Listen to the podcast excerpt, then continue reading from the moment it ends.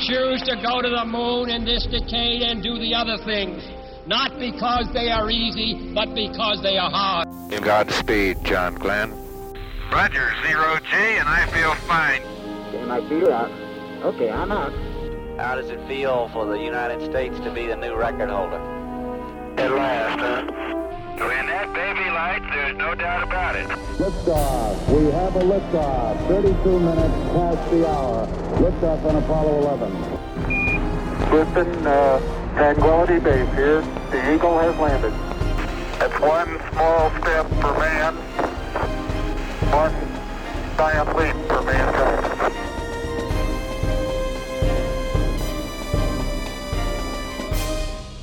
Hello and welcome. This is Michael Annis, and you're listening to episode 286 of the Space Rocket History Podcast.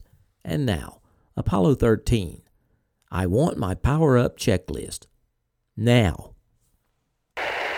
This is Apollo Control, 119 hours 17 minutes ground elapsed time.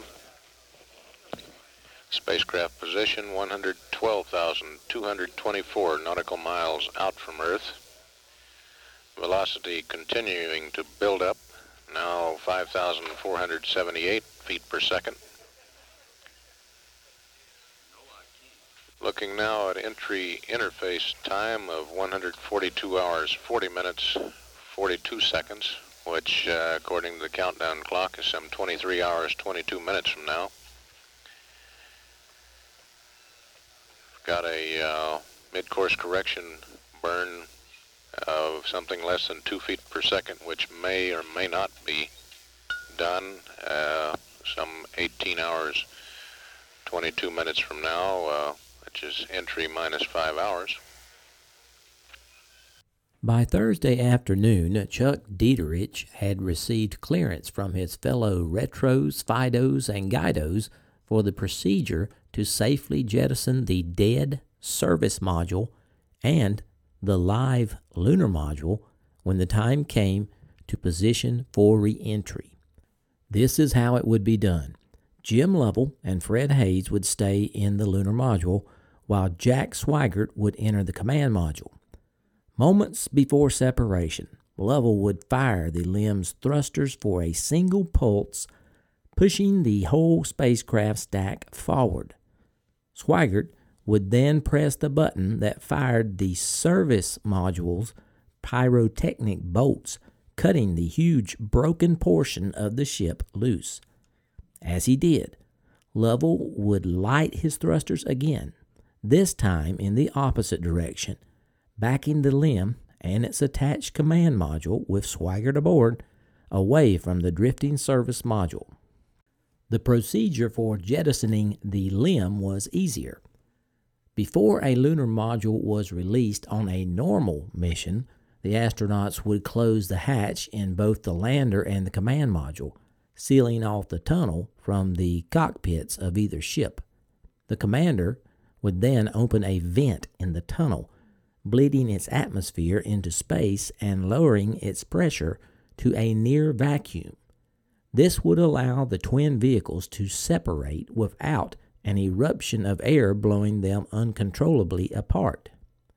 During the flight of Apollo 10, the controllers had experimented with the idea of leaving the tunnel partially pressurized so that when the clamps that held the vehicles together were released, the LEM would pop free of the mothership, but in a slower, more controlled way than it would if the passageway between the two spaceships was fully pressurized.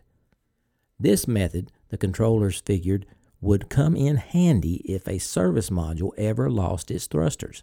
Now, a year later, a service module had done just that, and the flight dynamics officers were glad they had the maneuver tucked away in the contingency flight plans book. On Wednesday, the procedure had been explained to Jack Lousma, and the Capcom had proudly relayed it up to Lovell, who was a little skeptical. Now, in mid afternoon on Thursday, Deiterich had one more new procedure to clear with his fellow Fidos, Guidos, and Retros. This one concerned Apollo 13's guidance systems. Before the command module could re enter the atmosphere, its guidance system would have to be reactivated, and then, with the aid of telescope sighting of the sun and the moon, realigned. The job could be painstaking and would probably be made all the more painstaking by the condensation that was now moving into the spacecraft's optics. Nevertheless, Deiterich and the other flight dynamics officers felt confident the crew could pull it off without too much difficulty. To make sure that they did, the reentry alignment once established would have to be checked. The customary method for doing this required the command module pilot to watch the horizon of the Earth as it moved across his window. If the alignment of the ship was true, the arc of the planet would cross specific hash marks etched on the window frame at specific times. As long as the planet moved as planned, the computer could control the re entry. If it didn't, the crew would know that the guidance platform was somehow skewed, and the man in the commander's seat might have to take over the re entry, manually steering the spacecraft to splashdown. The problem on Apollo 13 was just before re entry, there wouldn't be any horizon to take a sighting on. With the hurry up route the spacecraft was following home, Odyssey would wind up approaching the Earth from its nighttime side, meaning there would be nothing below in the critical moments before re entry but a dim mass where the planet ought to be. Therefore, the moon had to be used. The plan was at the exact second the moon set behind the Earth from the viewpoint of the spacecraft, the command module pilot would notify Mission Control. If the moon disappeared at the correct time, then entry attitude would be on the mark. But as usual, there was a problem. It had been more than a day since the crew of Apollo 13 had been able to see out the windows of their command module. Since Monday, of course, the view from the lunar module had been somewhat obstructed, what with the astronauts' constant respiration introducing moisture into the air and the spacecraft's low temperature causing condensation to form on the two triangular windows that were supposed to provide a clear line of sight in space.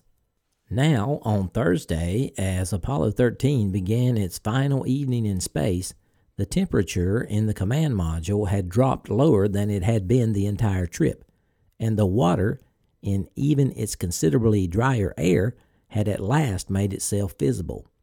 Every window, wall, and instrument panel in the clammy cockpit had become covered with pearl sized beads of water.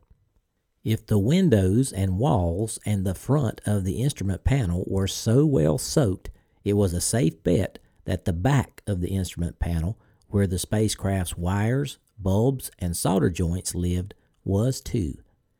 Engineers at North American Rockwell had waterproofed every one of the millions of electrical connections that ran through the ship, but the protective sealant was sufficient only to guard against moisture in humid cabin air. Nobody had ever thought it would be necessary to seal the electronics against free running water. When the ship was turned on tomorrow and the power once again began to flow through its instruments, there was a very real chance that a single raw wire or porous seal could blow the whole system right back out. As if there were not enough problems, Houston still had not completed the command module power up checklist.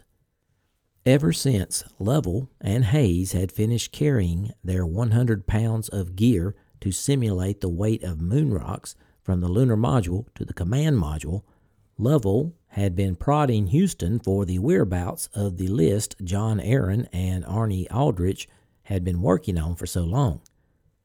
The read up, they knew, could take hours, with Swigert having to copy down every step in longhand and read them back to make sure he got them right. And that was assuming no glitches or gremlins were found in the list. If a problem cropped up, and Aldrich and Aaron had to return to room 210, who knew how much longer things could take? The first time Lovell asked Capcom how the checklist was coming, Jack Lousma responded jokingly that it would be ready by Saturday or Sunday. Of course, Splashdown was scheduled for Friday. The next time Lovell asked about it was about 24 hours before splashdown. Joe Kerwin responded evasively. And uh, just a reminder, now that you mentioned that it's less than 24 hours to go, uh, what I'd like to do, and I'll have aboard, are the procedures that you worked it up, so uh, I can run through them with the crew and make sure that we got all our signals right. Roger that, Jim. We are uh, trying to uh, get the procedures uh, finished and up to you as quickly as we can. Uh, they exist. What's going on now is that uh, the guys are uh, running them in the CMS LMS integrated to make darn sure that the attitudes are correct and the timeline is nice and relaxed and all that good stuff. And they won't be finished that run for another few hours. However, uh, we expect to have an overall uh, uh, timeline and a, a, sequence of events for you uh, before that time, and we'll start with the procedures as soon as they get ready. Over. Now, at 6:30 on Thursday, 18 hours before splashdown, Lovell had had enough. He called Capcom with another reminder that he needed the checklist. And this time Capcom responded, "We just about have uh, procedures in hand, detailed checklist type procedures to send up to you.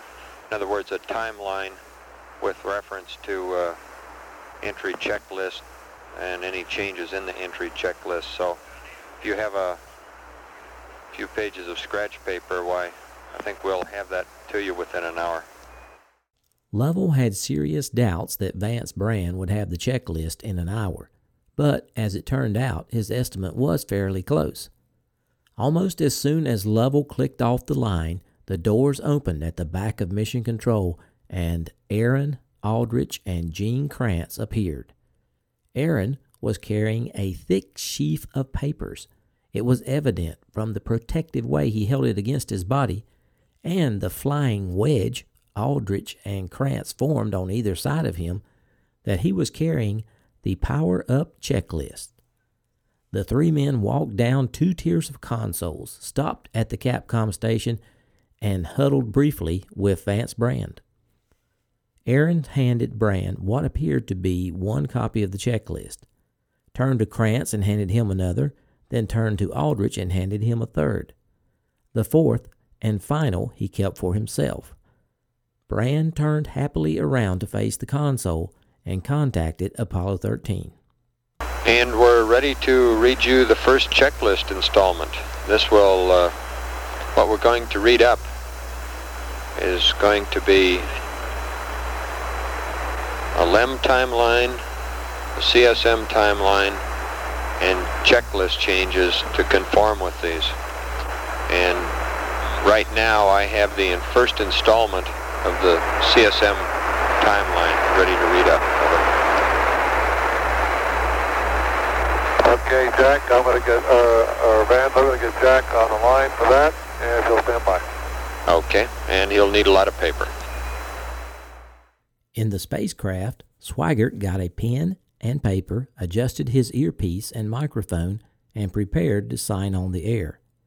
In Houston, as Brand waited for Swigert, more people suddenly converged on the Capcom station. From the flight director's console came Gerry Griffin and Glynn Lunney the gold and black team flight directors. From the EECOM station came Sy Liebergot. On and ready to copy.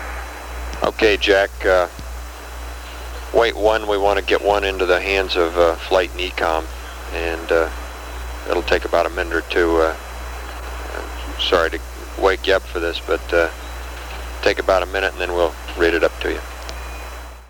John Aaron picked up the telephone at the Capcom station to call out to get extra copies made, and a full two minutes of silence elapsed on the loop as the men at the Capcom console paced.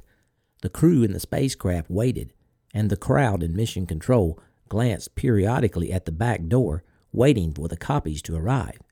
Kranz, looking impatient, mimed a keep talking gesture to Brand. Hey, Jack, do you have any of that CM water, bagged water left? Over. Uh, negative. I went up and tried to uh, repressurize the surge tank and uh, get another shot of water. I was able to repressurize the surge tank okay, but uh, there was no water that came out of the water gun. Yeah, we understand that, that, that there isn't any more in the potable tank, but we understood that you had put some water from that tank into bags, and I wondered if any of the bags were left. Uh, negative. Okay. As Brand searched his mind for some other conversational gambit, the back door of Mission Control burst open. Expecting to see an engineer rushing in with a stack of stapled flight plans, the men at the Capcom consoles groaned when instead half a dozen flight controllers, all from the white team, Tiger team, headed for the communications station. Like Kranz, Aaron, and Aldrich, all of these men would want to be present when their masterpiece was read up to the ship, and all of them would want their own copies of the mimeograph sheets. Okay, Vince, we're ready to go. Okay, we, we lost you there uh, briefly while you were in an attitude, or we couldn't uh, re- receive you. Uh, Jack, we'd like to hold off uh, for about five minutes. We have some more people coming in to listen to this, and uh, took a lot of people to devise this procedure, and uh, a few people have been testing it out, so we'd like to have them all on hand while we give you the rest. Okay. All at once, on the air ground loop, a new voice broke in. It belonged to Deke Slayton, and Vance Brand welcomed it. As an astronaut, albeit an astronaut who had not flown yet, Brand recognized the well now mutinous tone coming down from the spacecraft, and he knew he had only so much authority with this crew as the chief astronaut, albeit a chief astronaut who had never flown. Slayton would have a good deal more. How's the temperature up there, Jack? You guys chopping wood to keep warm?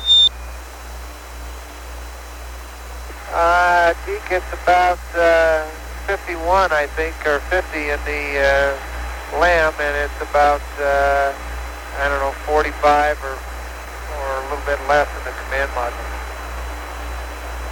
Uh, it's a nice fall day, huh? I tell you, we don't have to worry about chill down. Slayton's presence on the loop brought about just the change in Swigert's demeanor that the chief astronaut had hoped it would. But the first time astronaut was only the second in command aboard Apollo 13. First in command was Lovell, a veteran of three other space flights, and he was less easily placated by the voice of Deke Slayton. Vance, uh, we got to realize that we got to establish a, a work rest cycle up here, so uh, we just can't wait around here and just read procedures all the time up to the burn. We've got to get them up here, look at them, and we got to uh, get the people to sleep. So uh, take that in consideration when you, you get ready to uh, send them uh, pads. Yeah, I know, Jim. Uh, we're very conscious of that. We uh, we should be ready to go in about five minutes. That's all I can say. Uh, stand by. For four and a half minutes, there were virtually no exchanges between the air and the ground. Then the back door of Mission Control banged open once more, and a breathless engineer arrived with a large stack of checklists. From 7:30 p.m. Houston time until just past 9:15, the endless list was read up to the ship and Swigert copied it down. Finally, 15 hours before the scheduled splashdown and just over 12 hours before the power up was set to begin, the last command was sent and Swigert stowed his pen and shut his book. Okay, Jack, it looks like uh, we've closed up the loose ends. There's, uh, amazingly enough, out of all that stuff, it looks like we only generated one question on the floor, and we'll uh, research that one. We'll even let you guess what it might have been. If you have any questions uh, after you mull it over, why, we're always available. Just ask us what you're thinking about. Okay, that's uh, that's what we're going to do. We're going to uh, wait till the LEM people get theirs, and then uh, we're going to discuss it, coordinate things here, and uh, make sure that, that we don't have any interface problems. And uh, if we have any questions, we'll be coming back at you.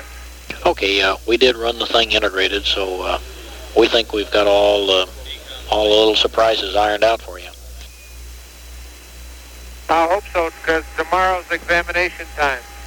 Raj. A few hours later, as Jack Swigert was mulling over the command module power up procedure, he could not get an image out of his head, and it was driving him crazy. In the nightmare scenario, he kept imagining he was in the command module, setting his switches and arming his pyros in preparation for the jettisoning of the service module. While down in the LEM, Lovell and Haise were poised in front of their windows, hoping to see the service module as it popped free and floated by. Swigert could see himself in his center seat, counting down to the moment of jettison, and moving his hand with slow motion, dream-like grace toward the switch marked Service Module Jettison. At the last second, however, just as his fingers grazed the control, he would lose his focus or become distracted, and his hand would drift a fraction of an inch to the left toward another switch, the one marked LEM Jettison. Deep in thought now, Swigert could imagine the dull clunk as the latches that held the LEM in place released their grip. He could sense the slight shaking as the lander popped free and feel the rushing of wind as the 5.5 pounds of atmospheric pressure in the command module rushed out through the tunnel and into space. Glancing down that newly opened hole, Swigert could see through the roof of the LEM where Lovell and Haise, set adrift in the ship that was supposed to be their lifeboat, glanced back at him in sudden horror and confusion. Now, in the earliest hours of Friday morning, Swigert could take it no more. He jumped up into the command module, found a piece of paper. On the paper, he wrote in capital letters the word no. Then he taped the paper to the LEM jettison switch. He lifted the paper to make doubly sure it was the LEM jettison switch and not the service module jettison switch he had taped it to. Then he checked it one more time. Finally, he called Haise, who confirmed that yes, it was taped where it should be. Back in Mission Control, Deke Slayton was concerned about the cold temperatures his astronauts had been enduring. Along with everyone else in Mission Control, he had been monitoring Aquarius's power consumption since Monday and had been growing increasingly confident about what he was seeing. With the ship pulling a mere 12 amps from its four batteries, a small surplus of electricity had been created. Slayton finally decided to ask the current flight director, Milt Windler, if it might be possible to use a bit of that additional power to bring the LEM online earlier. Windler had his controllers make the calculations and concluded that it was possible. Capcom passed the good news up to the crew and they completed the half hour LEM power up in just 21 minutes. As soon as Aquarius's systems came online, the crew could feel the temperature in the frigid cockpit begin to climb. And no sooner did the temperature start to climb than Lovell took a step to make sure it climbed even further. Grabbing his attitude controller, now active again, he spun his ship in a half somersault so that the sun, which had been shining on the rear end of the service module, now fell across the face of the LEM. Almost at once, a yellow white slash of light flowed into the ship. Lovell turned his face up to it, closed his eyes, and smiled.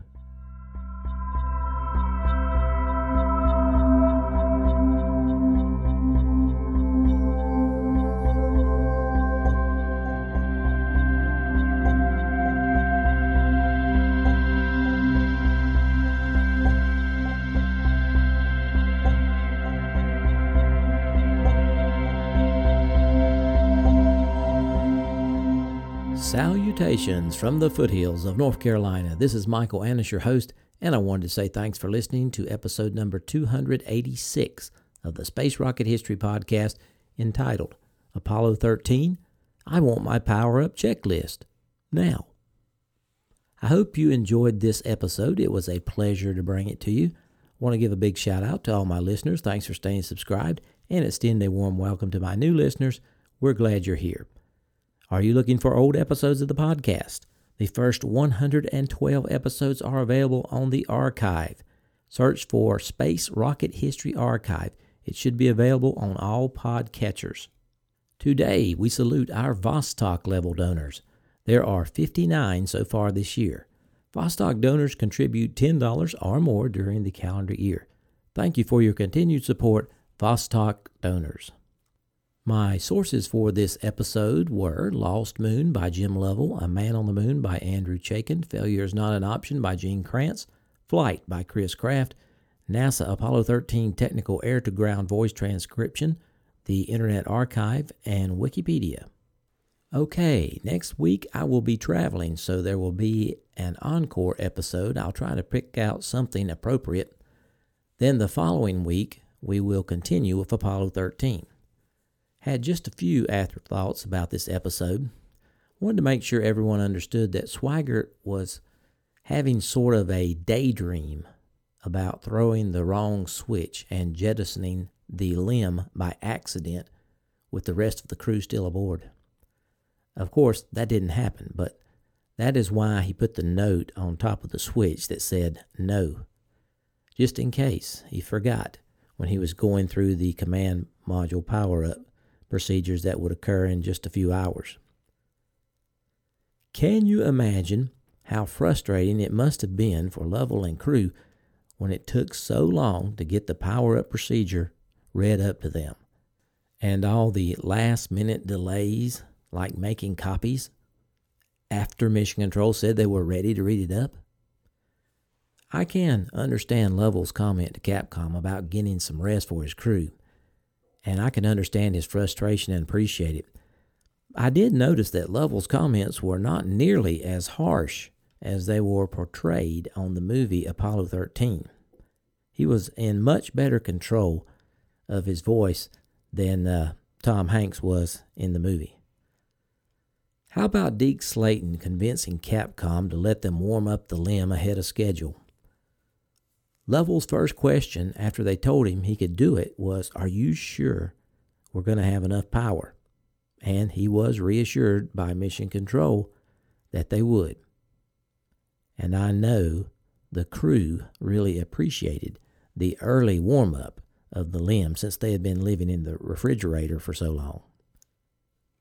Okay, I have placed the audio and some pictures for this episode on the homepage, spacerockethistory.com. Please check that out.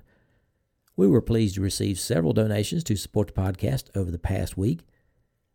Delphine E. from France donated at the Vostok level. Nigel H. from Australia donated at the Vostok level. Karsten E. from Denmark donated at the Vostok level and earned a moon emoji. Lawrence W. donated at the Vostok level and earned a moon emoji. Marcus S. from Germany donated at the Sputnik level and earned a moon emoji. And Andrew R. from Massachusetts increased his pledge on Patreon to the Orion level with rocket emoji.